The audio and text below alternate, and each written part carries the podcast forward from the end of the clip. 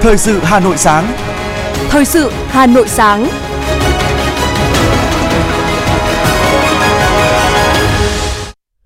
Kính chào quý vị và các bạn. Mời quý vị và các bạn theo dõi chương trình Thời sự sáng nay, thứ năm ngày 18 tháng 5 năm 2023. Chương trình có những nội dung chính sau đây.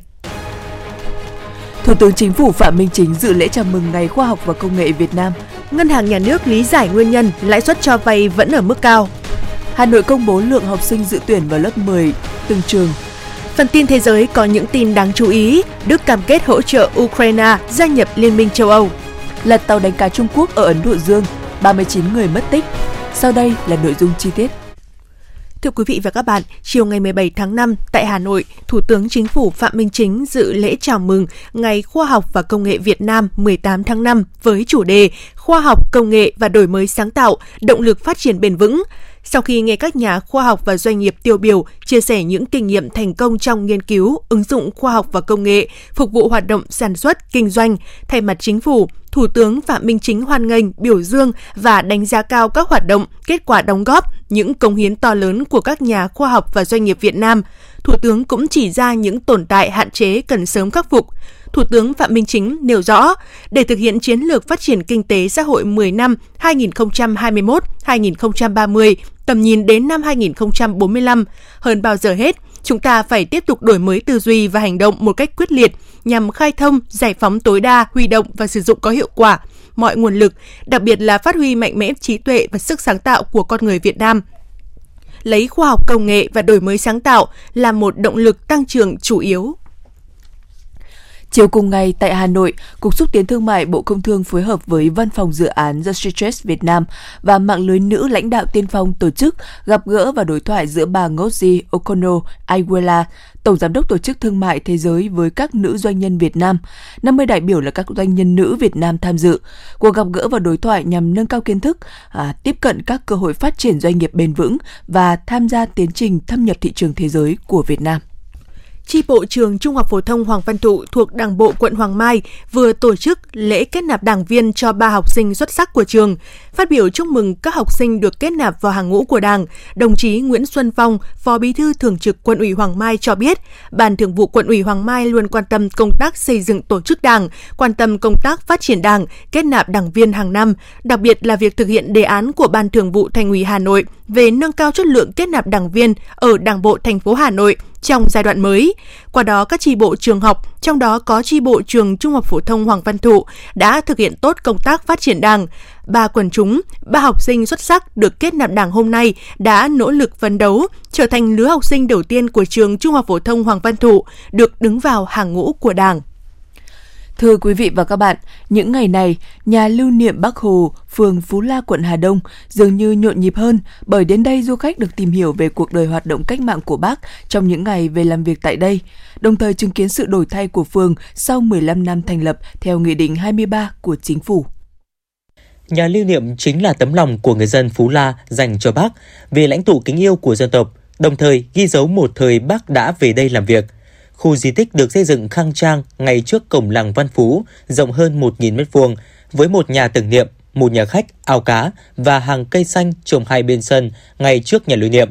Nơi đây được lưu lại các tư liệu, hình ảnh bác về thăm, chúc Tết bà con hợp tác xã Văn Phú, nay thuộc phường Phú La vào năm 1966. Ông Nguyễn Tài Hiền, tổ dân phố số 12 phường Phú Lan chia sẻ, thế hệ như ông luôn mong muốn và cố gắng bảo tồn nhà lưu niệm Bắc Hồ, nơi giáo dục truyền thống cho các thế hệ để mọi người dân trên địa bàn phường được biết đến và học tập tấm gương đạo đức, những bài học giản dị từ Bác. Ông Nguyễn Tài Hiền chia sẻ. Nâng cao tinh thần của người đảng viên và cố gắng tiếp tục học tập theo tấm gương đạo đức của chiến binh bằng phương pháp rèn luyện và học hỏi những đảng viên đi trước lời căn dặn của bác thì nhân dân trong tổ dân phố Văn Phú ngày xưa và tổ dân phố 12 bây giờ theo lời của bác là cũng vẫn à, là lơi à, một cái vườn ươm để ghi công lao của bác là ươm cây chính lời căn dặn của bác là ươm những mầm non của địa phương để sau này sẽ à, phục vụ cho đất nước còn đối với ông Đỗ Quang Bính, người từng được vinh dự gặp Bác vào sáng mùng 1 Tết Bính Ngọ năm 1966, thì nhà lưu niệm Bắc Hồ nhắc nhớ ông về những kỷ niệm chưa bao giờ phai từng tham gia trưởng thú y hợp tác xã, cán bộ văn hóa phường Văn Phú, hơn 30 năm công tác tại phường, được nghỉ chế độ. Ông Bính vẫn nhớ như in ngày bác về thăm. Ông Đỗ Quang Bính cho hay. Thế còn chúng tôi lúc bây giờ là chưa biết đấy là cụ Hồ bởi vì bác rất là giản dị. Khi bác bước xuống khỏi xe thì bác vẫy tay chào tất cả mọi người đấy thì à, tôi cũng đã về tuổi nghỉ hưu rồi nhưng à, vẫn cảm tưởng như là mới hôm qua gặp bác bởi vì bác rất là gần gũi rất là thân mật và bác có cái gì đấy rất là vĩ đại gần 60 năm qua kể từ ngày bác về thăm thực hiện lời căn dặn của bác các thế hệ cán bộ, đảng viên và nhân dân phường Phú La đã phấn đấu nỗ lực vượt qua mọi khó khăn, vươn lên hoàn thành tốt các chỉ tiêu nhiệm vụ trên các lĩnh vực. Trong những năm vừa qua, việc học tập và làm theo gương Bác, đặc biệt sau 15 năm thành lập, phường Phú La đã tích cực đẩy mạnh phong trào thi đua yêu nước, củng cố sức mạnh đại đoàn kết, tạo sự chuyển biến tích cực, góp phần thực hiện thắng lợi các nhiệm vụ phát triển kinh tế xã hội của địa phương. Tiếp tục thực hiện làm theo lời căn dặn của Bác, Đảng bộ và nhân dân phường Phú La đã được quận Hà Đông đánh giá cao. Tự hào với truyền thống quê hương Bắc về thăm, cán bộ và nhân dân phường Phú La quyết tâm xây dựng phường ngày một văn minh hiện đại. Bà Nguyễn Thị Nụ, Bí thư Đảng ủy phường Phú La, quận Hà Đông cho biết. Trên địa bàn phường thì nó có cái di tích Chủ tịch Hồ Chí Minh về thăm và chúc Tết cán bộ nhân dân địa phương. Thì đây cũng là một điểm vinh dự tự hào của địa phương. Cũng tập trung tuyên truyền bằng nhiều hình thức để tạo sức lan tỏa về cái tư tưởng của bác, tấm gương đạo đức của bác. Thế còn đối với phường chúng tôi thì chỉ đạo đối với các chi bộ là đưa cái nội dung việc thực hiện chỉ thị 05 Bộ Chính trị vào nội dung sinh hoạt thường kỳ hàng tháng của chi bộ và gắn với cái việc thực hiện nghị, nghị quyết Trung ương 4 để mà cụ thể vào cái việc thực hiện chỉ thị 05 về học tập và làm theo tư tưởng của bác thì đối với các đảng viên thì các tri bộ thì cũng thường xuyên đưa vào các nội dung sinh hoạt. Thế và cũng ờ, động viên đảng viên là cũng cố gắng là trên cái cương vị chức trách và các nhiệm vụ được phân công thì cố gắng là cũng học tập làm theo bác bằng các cái việc làm cụ thể thiết thực. Nhìn chung trong những năm qua thì đối với các cái chỉ tiêu nhiệm vụ của phường đề ra thì cơ bản là đều là đạt và vượt chỉ tiêu kỷ niệm 133 năm ngày sinh Chủ tịch Hồ Chí Minh, chính nơi đây là một trong những điểm đến của du khách để nhớ về vị lãnh tụ kính yêu của dân tộc.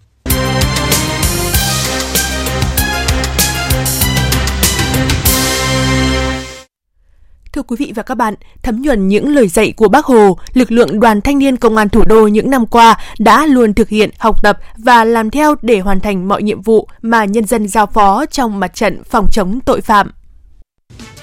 Đại úy Nguyễn Tuấn Anh, Phó trưởng Công an phường Hàng Mã, là một trong những gương mặt trẻ tiêu biểu của thủ đô với nhiều chiến công trong đấu tranh phòng ngừa tội phạm. Tốt nghiệp Học viện Cảnh sát Nhân dân năm 2014, đồng chí về nhận công tác tại đội cảnh sát hình sự công an quận Hoàn Kiếm. Tại đây, đồng chí luôn tâm niệm phải học tập theo tư tưởng, đạo đức, phong cách của bác và lấy 6 điều bác Hồ dạy công an nhân dân làm tiêu chí để rèn luyện, phấn đấu. Bản thân tôi thì là một chiến sĩ trẻ thì ờ, trong ờ, lực lượng ờ, công an nhân dân thì tôi vẫn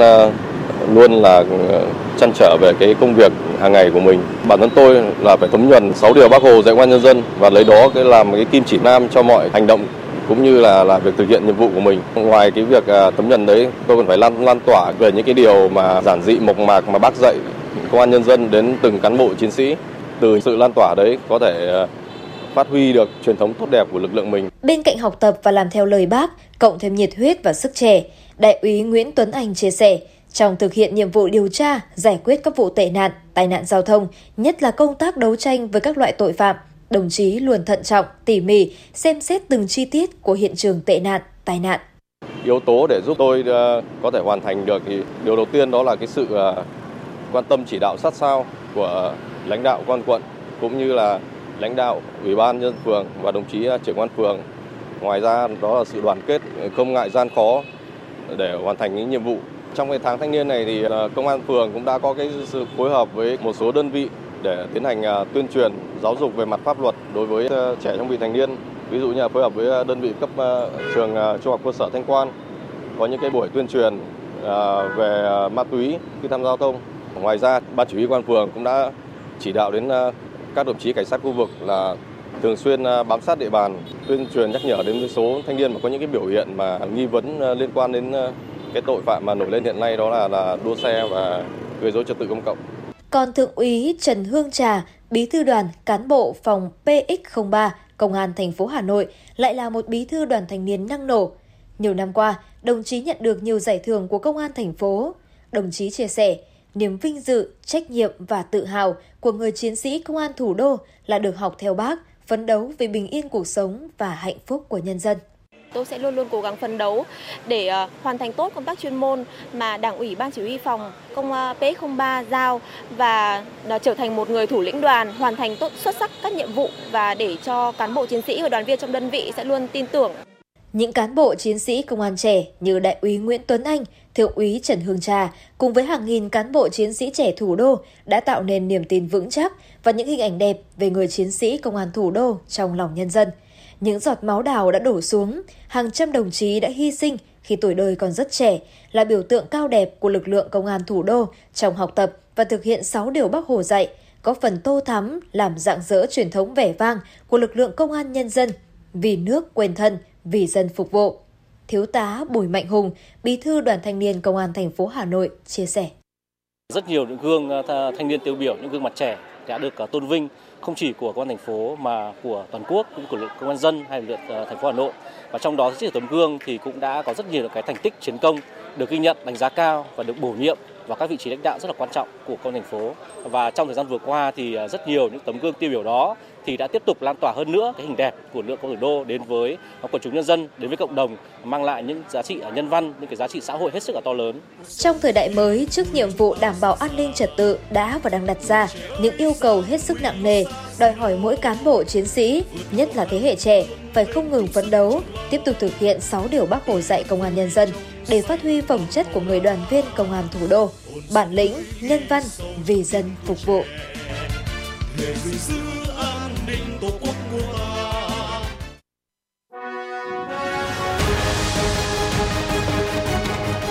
Thời sự Hà Nội, nhanh, chính xác, tương tác cao. Thời sự Hà Nội, nhanh, chính xác, tương tác cao.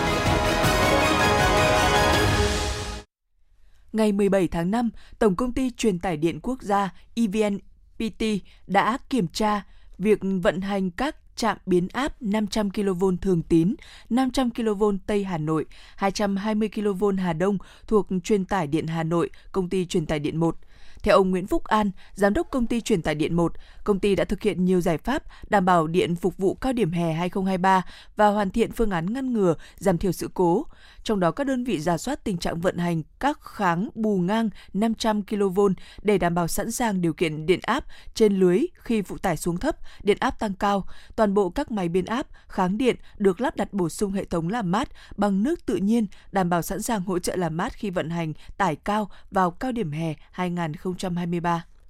Trong hai ngày 16 và 17 tháng 5, Trung tâm chăm sóc khách hàng Tổng công ty Điện lực miền Bắc nhận được phản ánh của một số khách hàng về việc có người tự nhận là nhân viên của tổng công ty gọi đến với mục đích làm ảnh hưởng đến uy tín ngành điện hoặc có hành vi lừa đảo. Qua thông tin được cung cấp ban đầu, có hai số điện thoại mạo danh đều có đầu số 076 là 076 560 7491 và 076 872 1825 kẻ mạo danh thường thông báo khách hàng sẽ bị cắt điện hoặc cắt hợp đồng điện trong vòng 2 giờ nữa, tính từ thời điểm nhận được cuộc gọi, hoặc báo khách hàng đang vi phạm ở một hợp đồng khác mà khách hàng không trực tiếp thực hiện để yêu cầu khách hàng cung cấp thông tin. Tổng công ty Điện lực miền Bắc đề nghị khách hàng nêu cao tinh thần cảnh giác, không cung cấp thông tin cá nhân, khuyến nghị khách hàng khi nhận được các cuộc gọi số lạ không hiển thị số điện thoại, yêu cầu khách hàng nộp tiền điện hoặc các khoản phí liên quan đến dịch vụ điện hoặc thông tin bị cắt điện không rõ nguyên nhân, đề nghị khách hàng liên hệ ngay đến tổng đài chăm sóc khách hàng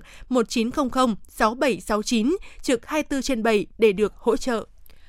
Ngày 17 tháng 5, tại Hà Nội liên tiếp xảy ra hai vụ cháy ô tô, rất may các vụ việc không gây thiệt hại về người. Cụ thể khoảng 10 giờ 30 ngày 17 tháng 5, ô tô nhãn hiệu BMW mang biển kiểm soát 29A 781XX đang lưu thông trên đường Huỳnh Thúc Kháng hướng từ Láng Hạ, Nguyễn Trí Thanh thì bất ngờ bốc cháy. Tài xế và người dân đã sử dụng bình cứu hỏa cầm tay và nước để dập tắt lửa. Sau khoảng 30 phút, đám cháy được dập tắt. Vụ cháy không gây thiệt hại về người, nhưng xe BMW bị cháy một phần. Theo lực lượng chức năng, nguyên nhân sơ bộ ban đầu được xác định là do chập điện.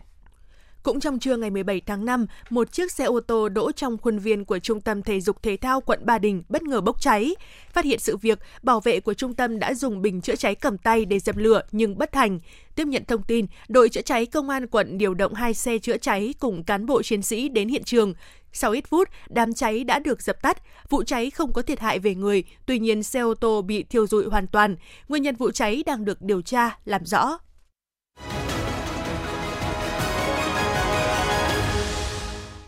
Chương trình thời sự xin được tiếp tục với một số các thông tin đáng chú ý khác. Thưa quý vị và các bạn, lý giải nguyên nhân lãi suất cho vay còn cao, Ngân hàng Nhà nước cho biết hệ thống ngân hàng là kênh cung ứng vốn chủ yếu cho nền kinh tế. Kinh tế Việt Nam phụ thuộc chủ yếu vào nguồn vốn tín dụng ngân hàng. Tỷ lệ tín dụng trên GDP cuối năm 2022 ở mức 125,34%,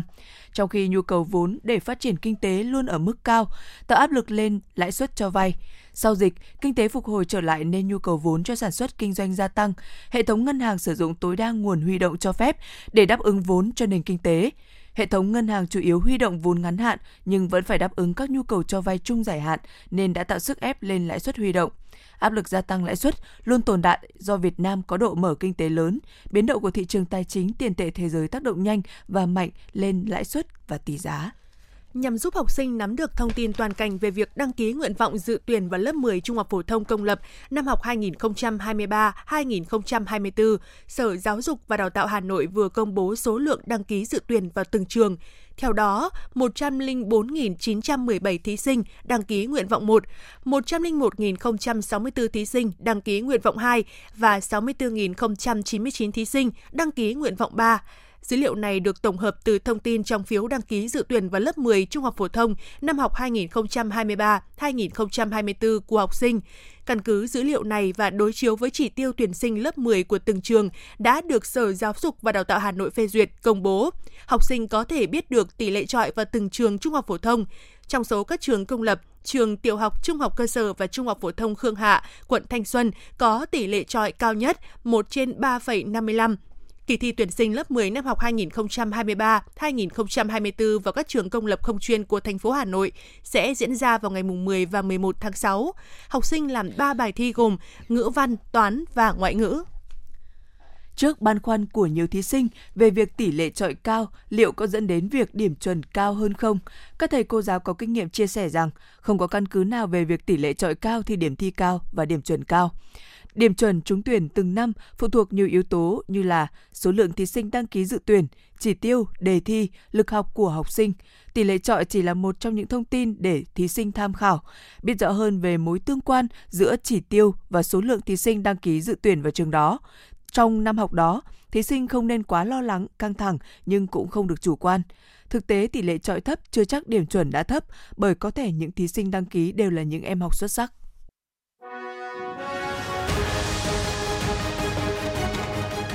FM 90 cập nhật trên mọi cung đường. FM 90 cập nhật trên mọi cung đường.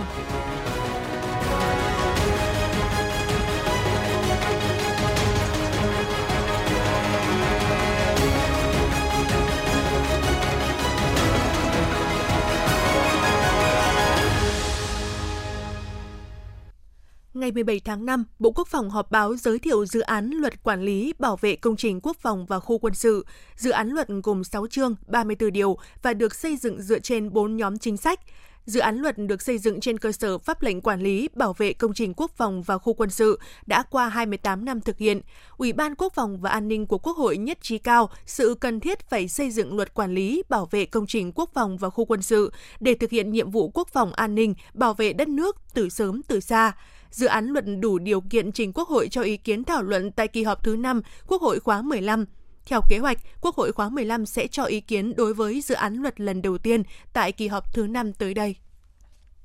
Hội Liên hiệp Phụ nữ huyện Ứng Hòa đã tổ chức hội thi Chi hội trưởng Phụ nữ giỏi năm 2023. Tham dự hội thi có 8 thí sinh là 8 chi hội trưởng phụ nữ tiêu biểu. Các thí sinh trải qua 3 phần thi, gồm phần thi chào hỏi, phần thi kiến thức về điều lệ, nghị quyết Đại hội Phụ nữ toàn quốc lần thứ 13 và phần thi năng khiếu tập trung vào công tác vệ sinh môi trường, phòng chống rác thải nhựa, công tác phòng chống bạo lực gia đình. Qua hội thi giúp cán bộ chi hội có cơ hội được giao lưu học hỏi, chia sẻ kinh nghiệm, nâng cao kiến thức, kỹ năng, phương pháp vận động chị em tham gia tổ chức hội, đồng thời là dịp để tuyên truyền sâu rộng các chủ trương, nội dung nghị quyết Đại hội Phụ nữ các cấp tới toàn thể cán bộ hội viên và nhân dân, đáp ứng yêu cầu nhiệm vụ trong tình hình mới và góp phần xây dựng tổ chức hội ngày càng trong sạch, vững mạnh. Công an huyện Đông Anh đã phối hợp với cơ sở cai nghiện ma túy số 3 Hà Nội và trường Trung học phổ thông Cổ Loa tổ chức chương trình tuyên truyền phổ biến kiến thức pháp luật về phòng chống ma túy, tác hại thuốc lá điện tử và bạo lực học đường nhằm trang bị cho đoàn viên thanh niên học sinh trong trường có thêm những kiến thức liên quan đến ma túy và các tệ nạn xã hội. Tại buổi tuyên truyền, Công an huyện Đông Anh đã phổ biến kiến thức về nhận diện, phòng chống các loại ma túy mới, thuốc lá điện tử, vấn đề tụ tập gây rối, gây mất an ninh trật tự, bạo lực học đường, vấn đề quan hệ tình cảm, tình dục trong thanh thiếu niên và sử dụng mạng xã hội. Từ ngày 15 tháng 5 đến hết tháng 5 năm 2023, Sở Y tế Hà Nội phối hợp với các bệnh viện tuyến trung ương và thành phố tổ chức khám miễn phí, lập hồ sơ quản lý sức khỏe cho trên 180.000 người dân huyện Mê Linh. Các đối tượng được khám và tư vấn, quản lý sức khỏe đợt này bao gồm trẻ em dưới 5 tuổi, học sinh tiểu học, trung học cơ sở, trung học phổ thông, người cao tuổi hưu trí, cán bộ công chức viên chức, người lao động trong các cơ quan nhà nước và người dân lao động tự do. Hoạt động khám bệnh miễn phí lần này nhằm cụ thể hóa chủ trương từ chương trình số 08 của Thành ủy Hà Nội khóa 17 về phát triển hệ thống an sinh xã hội, nâng cao phúc lợi xã hội, chất lượng cuộc sống của nhân dân thủ đô giai đoạn 2021-2025. Hưởng ứng tháng công nhân năm 2023, Liên đoàn Lao động huyện Đan Phượng đã phối hợp với Bệnh viện Đa khoa huyện tổ chức khám tầm soát ung thư miễn phí cho 100 nữ công nhân lao động tại các doanh nghiệp trên địa bàn huyện. Đây là những lao động trực tiếp làm những ngành nghề nặng nhọc, độc hại, nguy hiểm liên tục từ 3 năm trở lên. Những nữ lao động trong các doanh nghiệp sử dụng đông lao động nữ. Đây là hoạt động thiết thực chăm lo, nâng cao sức khỏe, giảm tình trạng mắc bệnh cho công nhân lao động. Thông qua đó giúp người lao động có sức khỏe, tinh thần tốt, từng bước nâng cao năng suất lao động, chất lượng sản phẩm.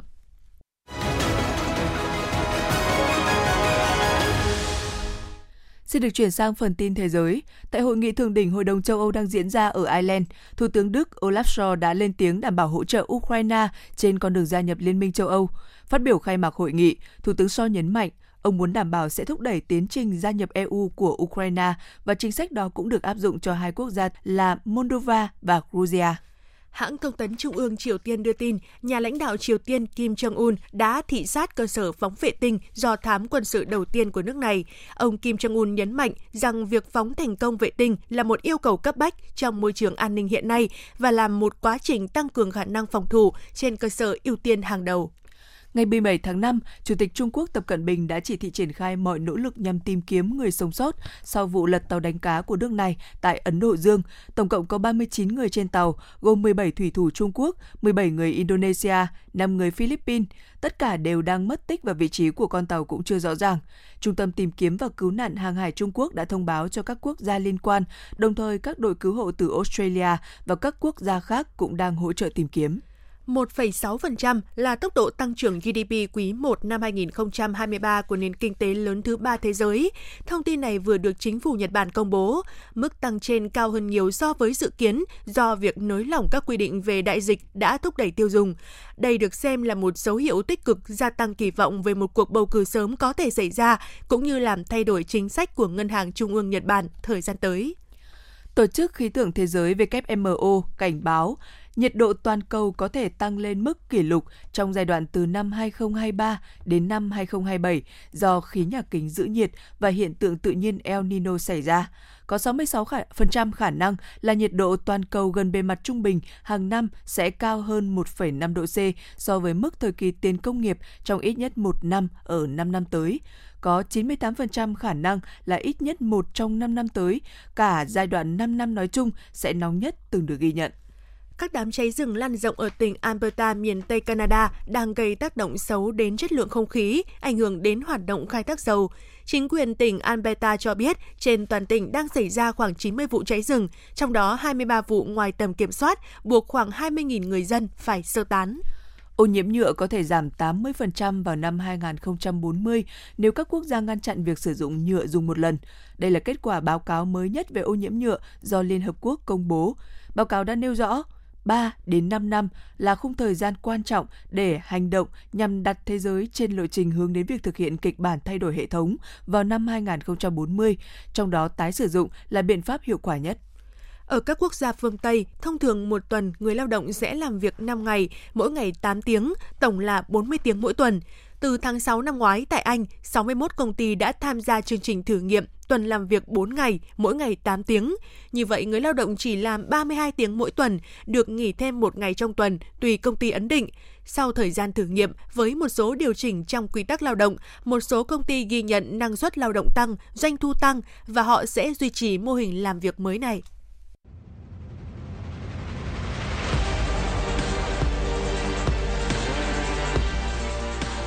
Bản tin thể thao. Bản tin thể thao.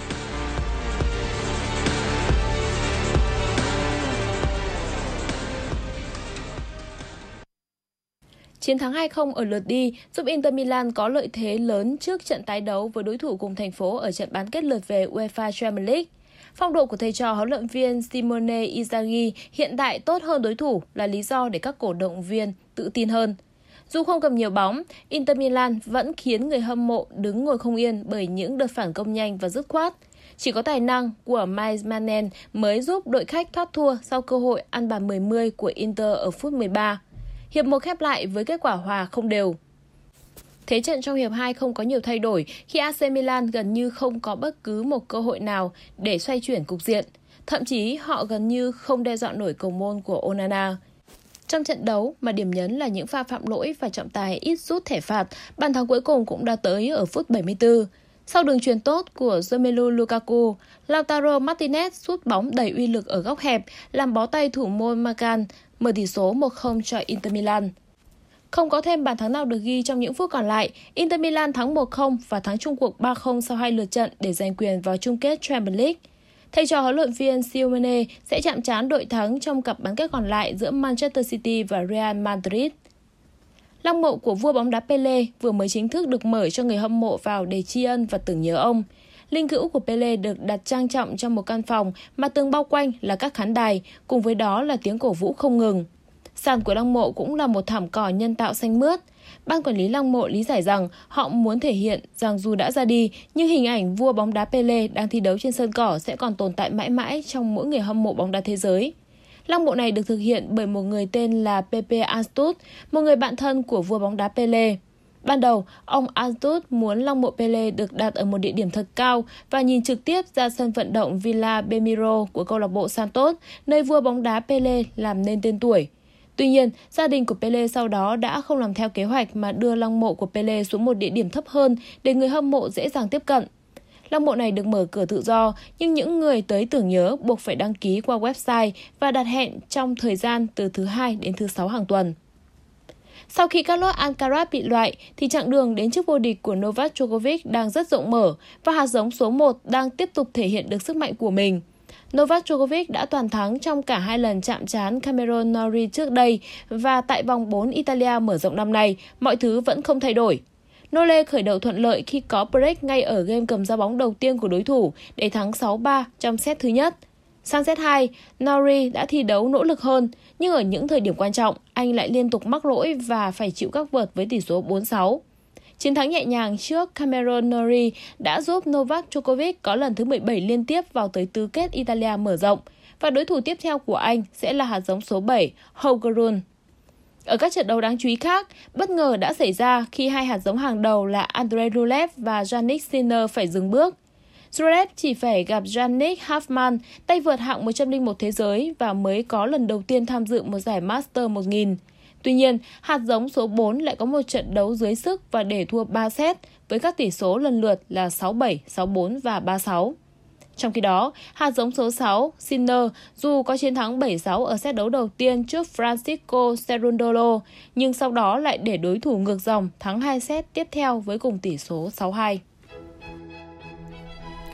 Đài khí tượng thủy văn khu vực đồng bằng Bắc Bộ cho biết, từ khoảng 11 đến 17 giờ ngày hôm nay, Hà Nội tiếp tục xảy ra nắng nóng và nắng nóng gay gắt, gió Tây Nam cấp 2, cấp 3, nhiệt độ cao nhất tại khu vực trung tâm và phía Tây thành phố đạt ngưỡng 37 đến 39 độ C, phía Bắc và phía Nam từ 36 đến 38 độ. Do hiệu ứng đô thị nên nhiệt độ thực tế ngoài trời tại khu vực trung tâm thành phố có thể cao hơn từ 3 đến 5 độ so với nền nhiệt dự báo. Ngoài nhiệt độ cao, chỉ số tia cực tím tại Hà Nội trong ngày hôm nay có thể đạt mức 9 đến 10, ngưỡng gây hại rất cao đối với sức khỏe của người dân, nhất là bộ phận da và mắt. Sang đến ngày mai, rãnh áp thấp nối với vùng áp thấp phía Tây tiếp tục bị nén dịch xuống phía Nam và đẩy dần lên. Do vậy, Hà Nội nhiều mây hơn, gió chuyển hướng Đông Nam, cường độ nắng giảm khoảng từ 2 đến 3 độ C so với ngày trước đó, cao nhất 35 đến 36 độ. Từ ngày 20 đến ngày 22 tháng 5, vùng áp thấp nóng phía Tây phát triển trở lại. Hà Nội tiếp tục nắng nóng, có nơi nắng nóng gai gắt, gió Tây Nam đến Nam cấp 2, cấp 3, nhiệt độ từ 36 đến đến 38 độ.